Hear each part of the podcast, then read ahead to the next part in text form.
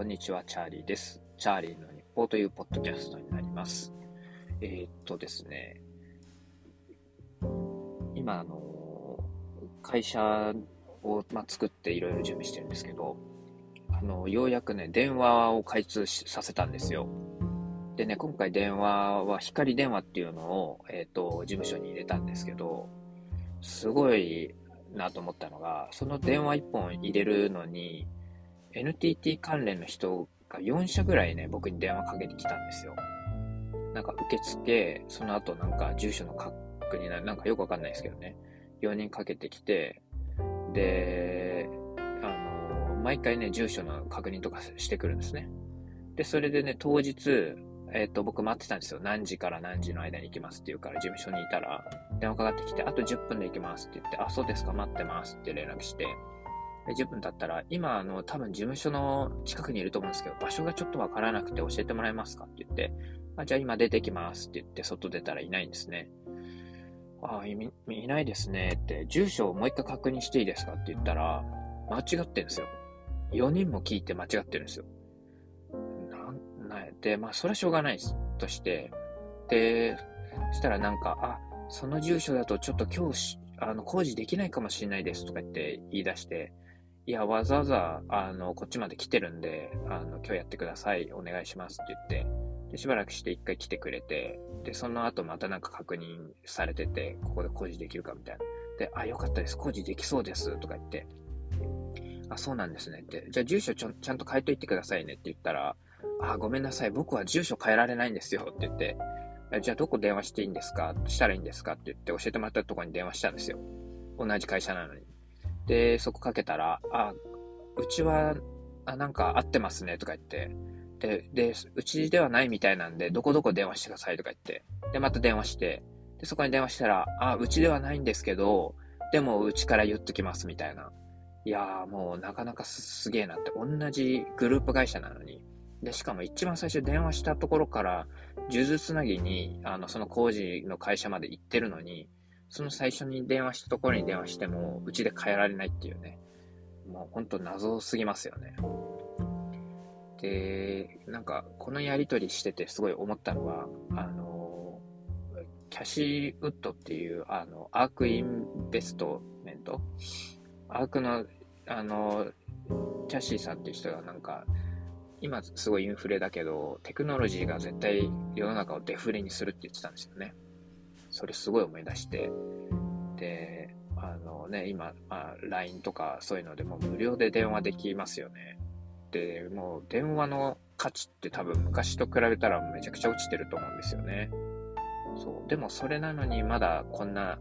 1個の電話にね、あの、解説するのに4社とかね、あの、関わっていて、で、そこでね、人をめちゃめちゃ雇ってるんだと思うんですよね。で、それでいてね、こんな住所の確認すらできてないっていうね。本当に結構無駄多いんじゃないかなって正直思っちゃったんですよね。で、なんでしょう。これってでも、あの、この電話だけに言えることじゃなくて、日本結構全体に言えることなんじゃないかってすごい思って、僕は不動産関連で働いあの、関連の会社なんで、不動産にもめちゃくちゃ当てはまるなってすごい、あの、思って。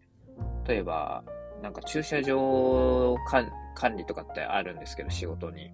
そういうので、あの、その駐車場の契約とかって、もうネット上でシステムを組んでしまえば、ここ借りたいですってインターネット上で来た人の書類をそこで審査、全部ね、書類をアップロードしてもらって審査して、はい、OK ですって言って何番ですってって契約金振り込んでくださいね。じゃあここ使ってくださいって全部ネットでできると思うんですね。で、入金から何からも全部システムでできると思うんですよね、入庫から。なので、人一人で住むところをめちゃめちゃ人雇ってやってるんですよね。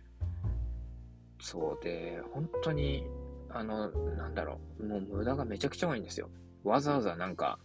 あの、会いに行って契約してとか、あの、その駐車場までわざわざ行って、なんか、あのなんか貼り付けたりとか、そういう無駄なことめちゃめちゃやってるんですよ。で、その過程にもなんかいろんななんか申し込み書のなんかチェックがどうとか、なんかここま、ここが気になるから聞いてとか、なんかもうすんごい無駄な人件費とか、時間とか、経費をかけてるんですよね。そんなめちゃめちゃ簡単なことに。でそういうのばっかりやってるんですよ。で、日本ってなんか本当に全然なんか経済的に発展してないと思うんですけど、それってなんかまさにこういうところが問題なんじゃないかなってすごい思いましたね。アメリカとかってどんどん技術、新しい技術が出てって、そういう無駄をどんどんテクノロジーで省いていって効率化してってやってってると思うんですよね。そう、だから日本のダメなところって本当ここだなと思いましたね。だからまあ、これからね、自分でやっていく仕事にここら辺はしっかり反映させて、本当に効率よく、かつ、あの、なんていうんですかね、その省いた分、人件費とか経費を省いた分、お客さんに還元するべきだなと思うんですよね。結局、なんでしょう、無駄に経費がかかってるってことは、それを消費者に転嫁してるっていうのが多分実態だと思うんですよね。だから本来は省いてお客さんから取る、お客さんに多分還元するべきなんで、手数料をあの割り引いたりして、安く提供、いいサービスを提供するべきだと思うんですよね。で、そこを目指していくべきだと思うんですよね。そう、それを消費者に転嫁してるっていうのが日本のこのサービスの実態だなってすげえ思いましたね。もう絶対ここを改善して、あの、行きたいなって自分は思いました。すいません。ちょっと愚痴っぽい ことも言ってしまいましたけど、本当に心からそう思っていますね。はい。今日はそんなところで。ありがとうございます。失礼します。